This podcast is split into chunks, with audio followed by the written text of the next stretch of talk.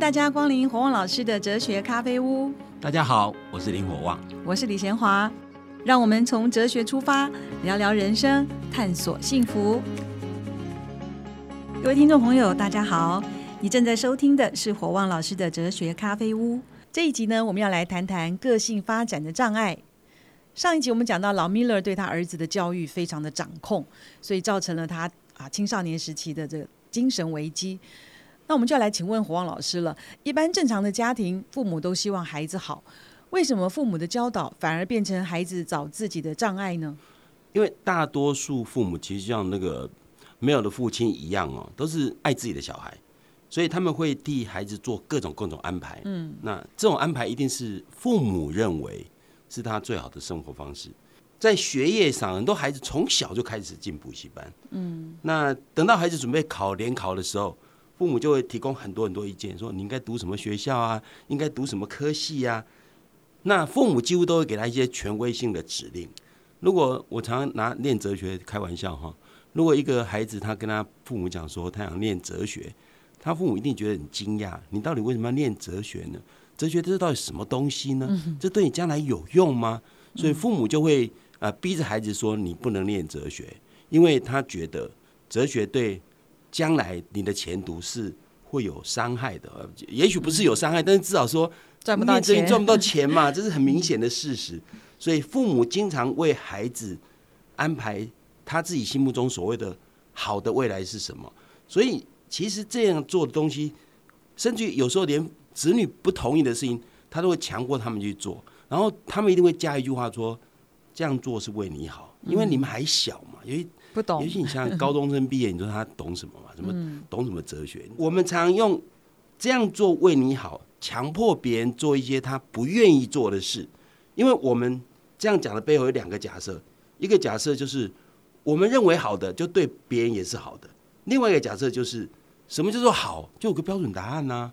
但这两个假设事实上都不见得正确。可是、嗯、可是你哲学系毕业比较不容易找到工作，这也是一个客观的事实啊。那那父母反对孩子读哲学，难道不是真的是为他好吗？好，从这个角度来看，也许有一定的客观事实，就是说我们平常讲所谓好或坏，其实有两个，一个是主观的，一个是客观的。嗯，比如说有人喜欢吃麻辣锅，那我当然不喜欢啊。那我不喜欢吃辣，我就说人家说麻辣锅好好吃，我会觉得这不见得好吃啊。所以什么叫好或坏，有一个是主观的，像吃啊穿啊这些东西主观的。可是你刚刚讲到哲学这件事情，好像是客观的，因为哲学找不哲学系毕业找不到工作，这应该是客观的事实吧？对啊。好，所以就这一点而言，我们不会跟你辩论，就说啊念哲学将来比较不容易找工作，这是事实。念哲学毕业绝对不可能跟念医学系或念法律系一样容易找工作嘛。啊，坦白讲，现在念法律系也不见得很好找工作，因为现在律师不好考，而且考上律师以后，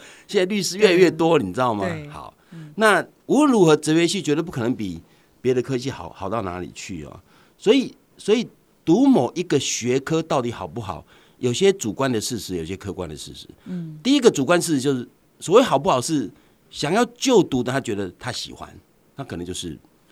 可能就是主观认为是好，所以如果父亲认为念哲学不好，孩子可能念哲学是好的，那就代表和孩子从主观的角度来讲，他是认为这样他喜欢，他比较愿意读这样的科系。但是读什么科系有一件事情是客观的，就是将来是不是好找工作，这这应该是客观的嘛。嗯、但是但是还有一件事情非常非常重要，就是如果哲学系不好找工作是一个客观的事实，但是这并不能转换成说，所以读哲学的人将来就比较不幸福。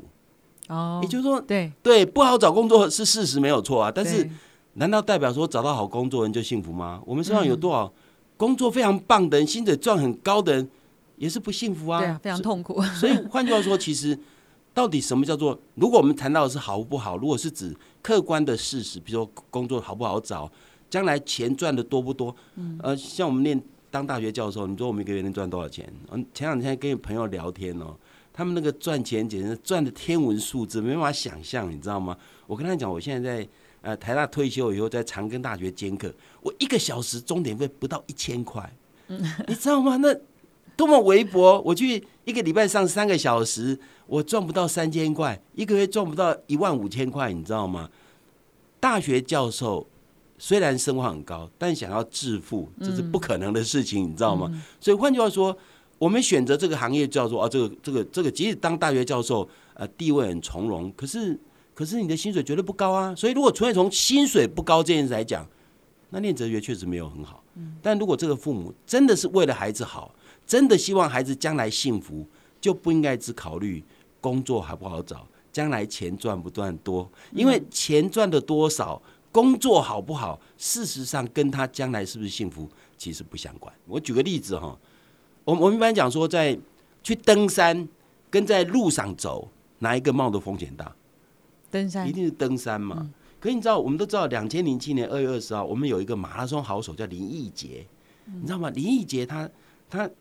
跑了一百一十一天，横过撒哈拉沙漠，他走了差不多七千三百公里，那个冒的险其实很危险的。那如果林奕杰的父母认为说啊，林奕杰干嘛那么辛苦走那么远路，而且还撒哈拉沙漠还蛮冒险，你知道吗？那叫他不要去。对，也许在登山或者或者像他这个健走穿越撒哈拉沙漠，这是一件比较冒险的事情。但对有些人而言，走路虽然比较不冒险，但是冒险给他带来的快乐超越你的走路，你知道吗？所以你说，如果你如果林奕杰父母不让林奕杰去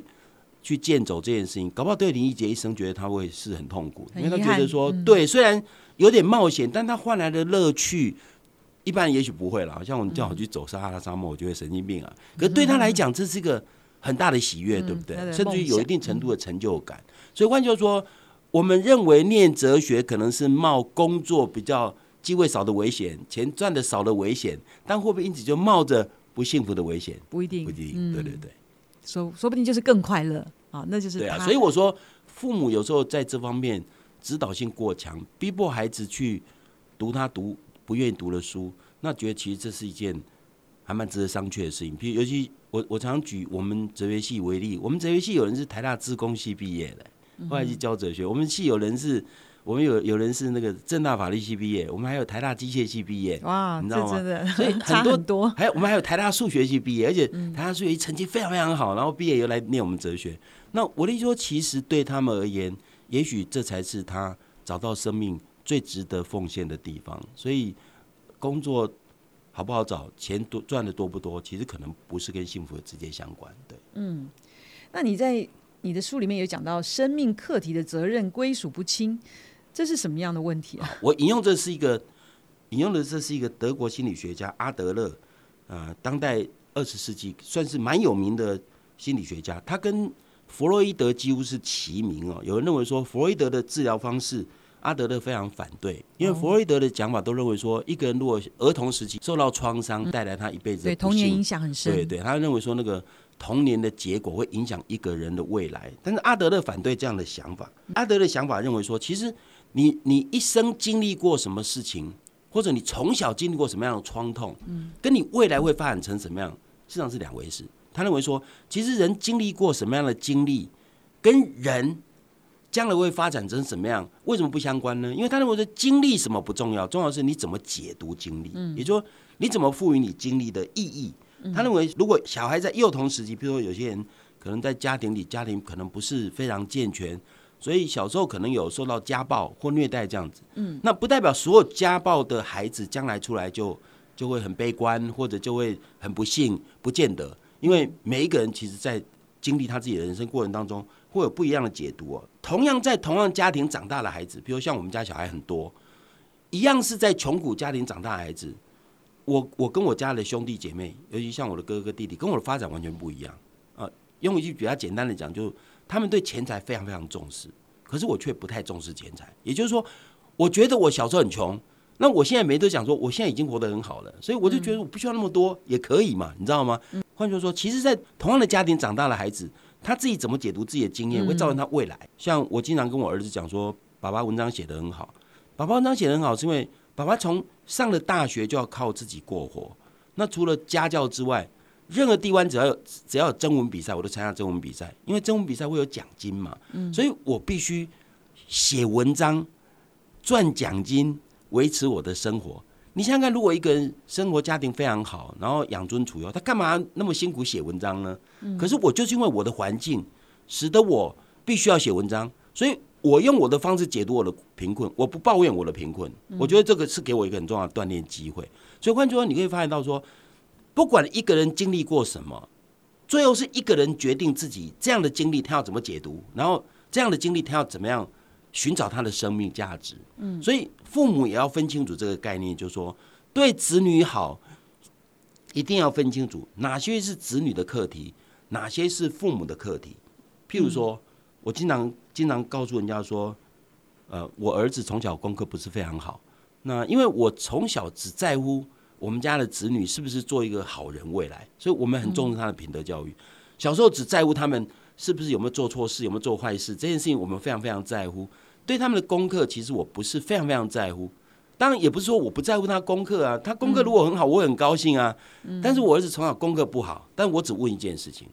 我都问他说：“你努力了没有？”他如果说他努力了，那我能再怪他吗？如果他努力用功了，然后然后他考考不好成绩，我真的不能怪他，因为要不要努力他可以决定，但是努力了会不会好结果，不是他能决定的。所以我今天跟我儿子讲说：“你努力了没有？”如果他努力了，我不能说：“那你怎么那么笨？”考试考得那么差，我如果跟他讲说他很笨，他会跟我讲说：“爸爸，我很笨，你要负责，你知道吗？”所以换句话说，我该管的课题是，用阿德勒讲法，就是父母该管的课题是，父母应该当孩子的教练，或者辅导顾问，随时子女需要提供什么样的呃咨询，你可以提供他。然后你知道一个人的人生将来应该怎么过，会遭遇什么问题，你帮孩子准备好，告诉他说：“哦，你如果要走这样的路，你将来会怎么样的状况？”你先给他准备，最后还是孩子孩子自己做决定啊。所以父母常常犯的错误就是常常介入孩子的课题。嗯，因为你想想看哦，如果孩子今天不用功，我跟他讲用功，你要用功哦。用任何一个人，我经常讲说，一个人如果要对社会要有影响力，一定要努力，努力一定有压力。那压力，所以绝对不可能说我快乐学习然后就很棒，绝对不可能。你真的要学到东西，一定要花点心思，要投入。我会跟孩子讲说，如果你今天你不愿意投入，你将来会过什么样的生活，你自己会很清楚。嗯，将来过什么样的生活，你就要自己负责，因为那是你选择的。嗯，所以我们帮孩子准备好说，如果你这样做，你将来会怎样？但是我们绝对不能介入说，你非这样做不可，你非那样做不可，嗯，这样就介入子女的课题，这是父母没有分清他的课题跟子女的课题的问题。嗯，生命课题的责任归属不清，哦，这也会容易阻碍孩子寻找他自己的发展。所以我们在这上半段我们谈到的就是父母，啊，如果他的指导性太强，或者是生命课题的责任归属不清，就会影响孩子。可是孩子你自己也要知道，不一定童年发生的事情就一定会造成你后来成长的影响，因为要在乎的是你怎么去解释它。好，我们休息一下，待会儿再回来继续来讨论。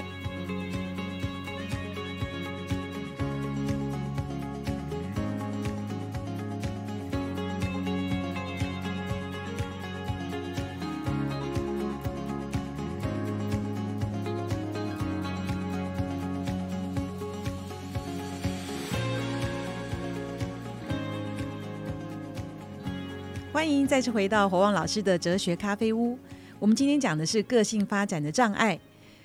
我们刚才谈到，呃、父母的指导性太强，或是他在生命课题的责任归属不清，那小孩子自己是不是也需要负一些责任呢？是，所以事实上当父母在教养孩子，为什么要做一个陪伴，做一个顾问，或做一个教练这样的角色的原因，是因为孩子的人生还是孩子自己要过。嗯，但是你要帮他准备好，让他知道说，哦，你如果这样你会怎样。所以事实上要孩子自己最后决定自己的选择的时候，其实是要孩子学习负责。其实一个孩子如果从小都被父母照顾得非常非常好，那不是变妈宝变爸宝，不然就是他没办法应付未来人生所可能面临的很多挫折。所以事实上我们要从小学培养孩子具有独立判断能力，然后要培养他，你做了判断做了决定你就要负责。所以从小要培养一种负责任的心态，其实一个负责任心态才可能使人的心灵会成熟。因为一个人如果从来不去承担任何事情，其实他不容易成熟，你知道吗？所以父母其实该做工作是把事情讲清楚，哪些是父母可以做的好好做。那子女如果自己还是不听父母的话，父母当然可以有一些想法，然后可以跟子女讨论啦。如果子女最后还是选择自己要走的路，就要跟他讲说，你走这条路，你会面临什么样的状况？他知道结果，对，你自己要负担结果，嗯、然后最后你自己要承担责任。对，嗯、那事实上孩子也要自己承担责任啊。对，那除了父母影响孩子之外，我觉得现在孩子更多被那些流行的意见领袖影响，好像他们看的 YouTuber 或者是、呃、一些、呃、同才的意见，这种流行的意见怎么去影响孩子，阻碍他们？这真的没办法、哦、因为人、哦、其实就是人有一种特性，就是喜欢无从众，就是跟别人一样。如果你跟别人不一样，你就会心里有孤单的感觉。所以人其实有这样的特性，我们后面会再提到道德，其实跟这有点关系、哦嗯、就是说一个人其实很难说大家都这样，然后我不怎样。尤其是同才，你知道吗？嗯、像我以前常常讲说，我儿子在高中的时候，有一天他老师打电话回家，回到我们家说，你儿子在学校里都讲脏话。我就把我儿子找来，我说我说对啊，你在学校里功课虽然不好，但是因为你爸爸妈妈都在台大教书，所以老师听到你讲脏话，就打电话到我们家来说，你你你看，你台大教授的孩子在学校里都讲脏话。我就跟我儿子讲说，你有没有听过爸爸讲脏话？他说没有。你有没有听过妈妈讲脏话？没有。你有没有听过姐姐讲脏话？也没有。那我说你为什么讲脏话？嗯，他说因为全班同学都讲脏话，不管男生或女生。嗯，可见那个同侪的压力其实比父母的身教，嗯，我们我们身教做得不错。我们事实上，我我太太我女儿，我们从来不讲一些粗鲁的话，你知道吗？嗯、那可是我儿子就会讲那些话。那这显然受同儕影响非常大，你知道吗？同同儕对他的压力绝对比父母来得大，所以同儕所代表就是这种流行，你知道吗？所以人很容易受流行意见的影响。那包括我们一般选择科系也是一样。所以我，我为什么上次讲过说，所谓大学联考排行榜是金钱潜力排行榜，意思就是说，其实大家都看着流行意见怎么走，我就怎么走。那这个很难呐、啊，哈，因为你你看，由于大学联考这种东西哦，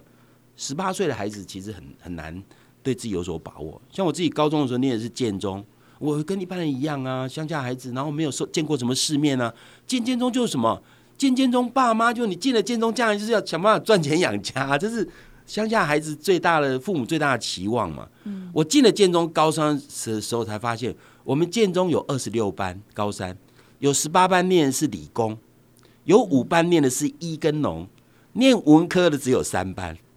而且在建中，如果你念文科，被人家笑是一件很丢脸的事，你知道吗？所以换句话说，我自己当年也是念念理科啊，因为因为就是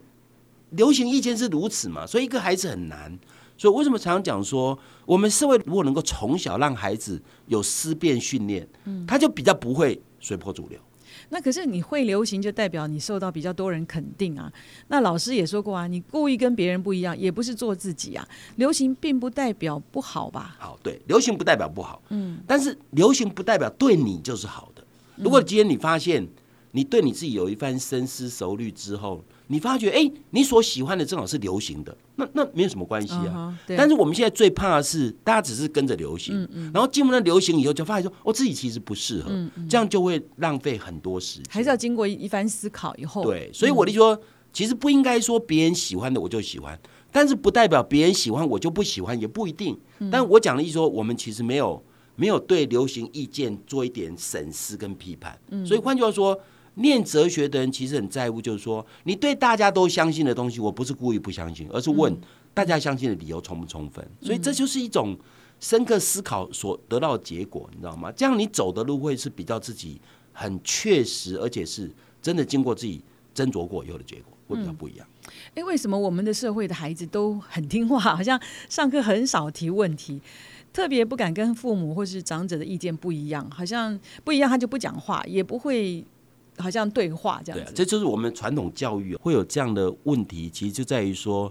因为你像我们我们从小应该是受儒家教育 很, 很, 很强，那儒家教育基本上从我的角度来讲，它是一种是一种一元的价值观、嗯、所以一元价值观就是他他认为他讲究真理。譬如说孟子曾讲过说，自反而说虽千万人吾往矣，因为他认为说我摸着良心所做的事情就一定是对的。但在一个比较多元价值的社会里面，会发现到说摸着良心去做的事情，你摸着良心，我也摸着良心，搞不好你认为对了，我认为错。两个良心不一样。就是说，多元价值社会发现到有些问题没有那么简单。嗯、那因为在我们从小在一元价值观的教育之下，譬如说我们我们读《论语》，“己所不欲，勿施于人”，当然没有人会怀疑这句话有什么不对哈。所以所以孩子养成从小的习惯就是背标准答案，因为老师教你就是标准答案，父母教你就标准答案、嗯、标准答案还有什么好问的，对不对？对啊，那标准答案就是背就好了。所以我们会养成一种很容易听话这种习惯，其实理由就是因为我们经常都是认为答案只有一个，所以所以你看不论中学到大学都是一样，孩子很少上课发问、嗯、像我常常讲说我们在美国曾经教过书、哦、美国的美国的大学生成绩太差，他他考完以后跟你争成绩，他讲的头头是道，他答案不见得答得很好，但是讲话讲得很有说服力，因为因为他从小就受这种训练，父母希望他有什么事情要自己考虑自己思考，然后不不满意你可以讲出来，你知道吗？但是我们的社会就是因为父母就是权威，尤其尤其从小儒家教育里面又认为说父母跟师长是很尊贵的，尤其百善孝为先，你不能抵触父母的想法，高高对不对？所以父母基本上父母或老师基本上都是权威、啊、因为这种价值观之下使得孩子不敢去挑战那个权威，人不敢挑战权威的结果就变成那权威讲的话都是对的，所以我们就变得某种角度来讲我们背了一大堆标准答案，但是这些标准答案走到社会可能发现不见得适用，你知道吗？所以换句话说其实孩子如果永远只是听话，因为我们父母或老师其实心理上也是一样，因为也是在传统教育之下认为说啊答案就一个你还问什么，对，所以小时候为什么讲说囡仔人有耳无嘴，就是说小孩子就是就是听就好不要问嘛，对不对、嗯、那这样养成我们不会思考，你知道吗？这种不会思考的人几乎可以说他没有办法面对他自己，因为因为他就是听嘛，没有思考也没有表达，是不是他根本没有办法探索他自己是什么？因为他比较不会某种程度比较不会据理力争，因为他可能有觉得说、啊、我他也不知道自己要什么，对啊，搞不好他觉得他跟他父母想法不一样，搞不好觉得自己是错的是不应该的、嗯、有, 有时候可能会这样，因为那个如果传统压力过大的时候，孩子可能跟父母不一样会觉得自己是不对，所以有时候就做了不让父母知道，所以其实反而不好、嗯、你知道吗？所以我觉得常常鼓励孩子挑战，或者鼓励孩子 你, 你跟我想法不一样没关系， 你, 你怎么讲你讲嘛。所以 我, 我常常讲说我们家小孩子教育说我儿子要求什么，我问他说：“那你讲个道理来，对不对？”比如说我讲过他，他后来念戏剧，他本来跟我关系很好，说要念哲学，结果他选选念戏剧，我就问他说：“你想清楚了没有？”他如果想清楚了，那就他的事嘛，对不对？对。所以换句话说，孩子可以可以做自己。那孩子不敢做自己，反而把自己埋没，以为只要跟父母不一样，或跟流行价值观不一样，那就不对。所以，所以这种权威人士，这某种程度叫一种无形的权威，其实，在不小心当中宰制了我们，这其实还蛮可怕、嗯、那无形权威包括包括明星啊名言代言人，像广告为什么找那些名人代代言，因为、嗯、因为那名人你看到名人讲的话你就觉得名人讲的话就是对的，你知道吗、嗯、其实我们受这种影响其实还蛮深的。对，可是你刚才说大家的思考能力都不够，都没有去思辨或是对话，可是以前农业社会的人都很厚道啊，那到了工业社会经济发达以后，我觉得人越来越会精打细算，好像很会想哎、欸，那怎么会说不会思考？从某种角度来讲啊，呃，现代人比以前会思考，这样的思考模式只能说叫做动物性的思考模式。所谓动物性的思考模式，就是现在人很会想，现在人几乎都是经济利益取向，做任何事情都考虑这样有没有用，然后这样赚不赚钱，将来对我有没有好处，这叫利益取向的思考模式。我常讲说，如果一个人只有利益取向的思考模式，这不能叫做完整的人的思考模式。嗯，我每次跟台大学生讲说，你们如果每天想都自己的前途、自己的未来，一切都是自己、自己、自己，用四个字形容这样的思维模式，叫做趋利避害。好，趋利避害这样的思维模式，动物会不会？动物也会啊。嗯，你跟动物有什么差别？如果你只会趋利避害，你跟动物有点差别，是一群聪明的动物，如此而已。但人是什么？人真正的能够思考，是人不只考虑自己，也会考虑到别人，这才叫人，你知道吗？所以我我每次讲说，为什么道德最后跟人的幸福会密切相关，就因为会进行道德性的思考，事实上是人特有的。嗯、我们当然讲说，有些动物也会照顾自己的幼儿啊，什么蜜蜂、蚂蚁会合作啊，好像看起来也有道德，但对我来讲，那那那都是本能性的发挥，动物性不是人、嗯，人是选择的。我明明知道这件事情对我不利，但对别人有利，我愿意去做，那这是人特有的东西。所以换句话说，只要只要是一个成熟的人，要满足人作为人的特点，然后满足适合于人的幸福，那你不能只考虑自己的利益。如果，所以我常讲，现代社会虽然每一个人都精打细算、精明干练，但这样的思维模式还不是人幸福的关键。为什么？因为他没有满足人之所以为人的特点，因为满足人之所以为人的特点，才叫人的幸福，不然就是动物的幸福嘛。所以有人活得像快乐猪一样，那对人而言这样不叫幸福。好，非常谢谢黄宏老师很精彩的论述、啊、让我们知道在个性上发展会遇到哪些障碍。如果家长掌控性太强的，是不是可以调整一下，在生命课题的责任能够归属清楚一点。那如果你觉得自己的童年不是很好，那也不一定会受影响，要看你怎么去定义诠释它。还要注意在流行文化前面不要全部都相信，你自己要想过一遍。好，那其实这个世界的复杂性早就超出了一套标准，好，所以不是一个标准答案就可以回答的。如果你只靠过去的习俗过活，你不会思考，就不容易找到自己。好，我们今天先讨论到这边，我们下一集再见。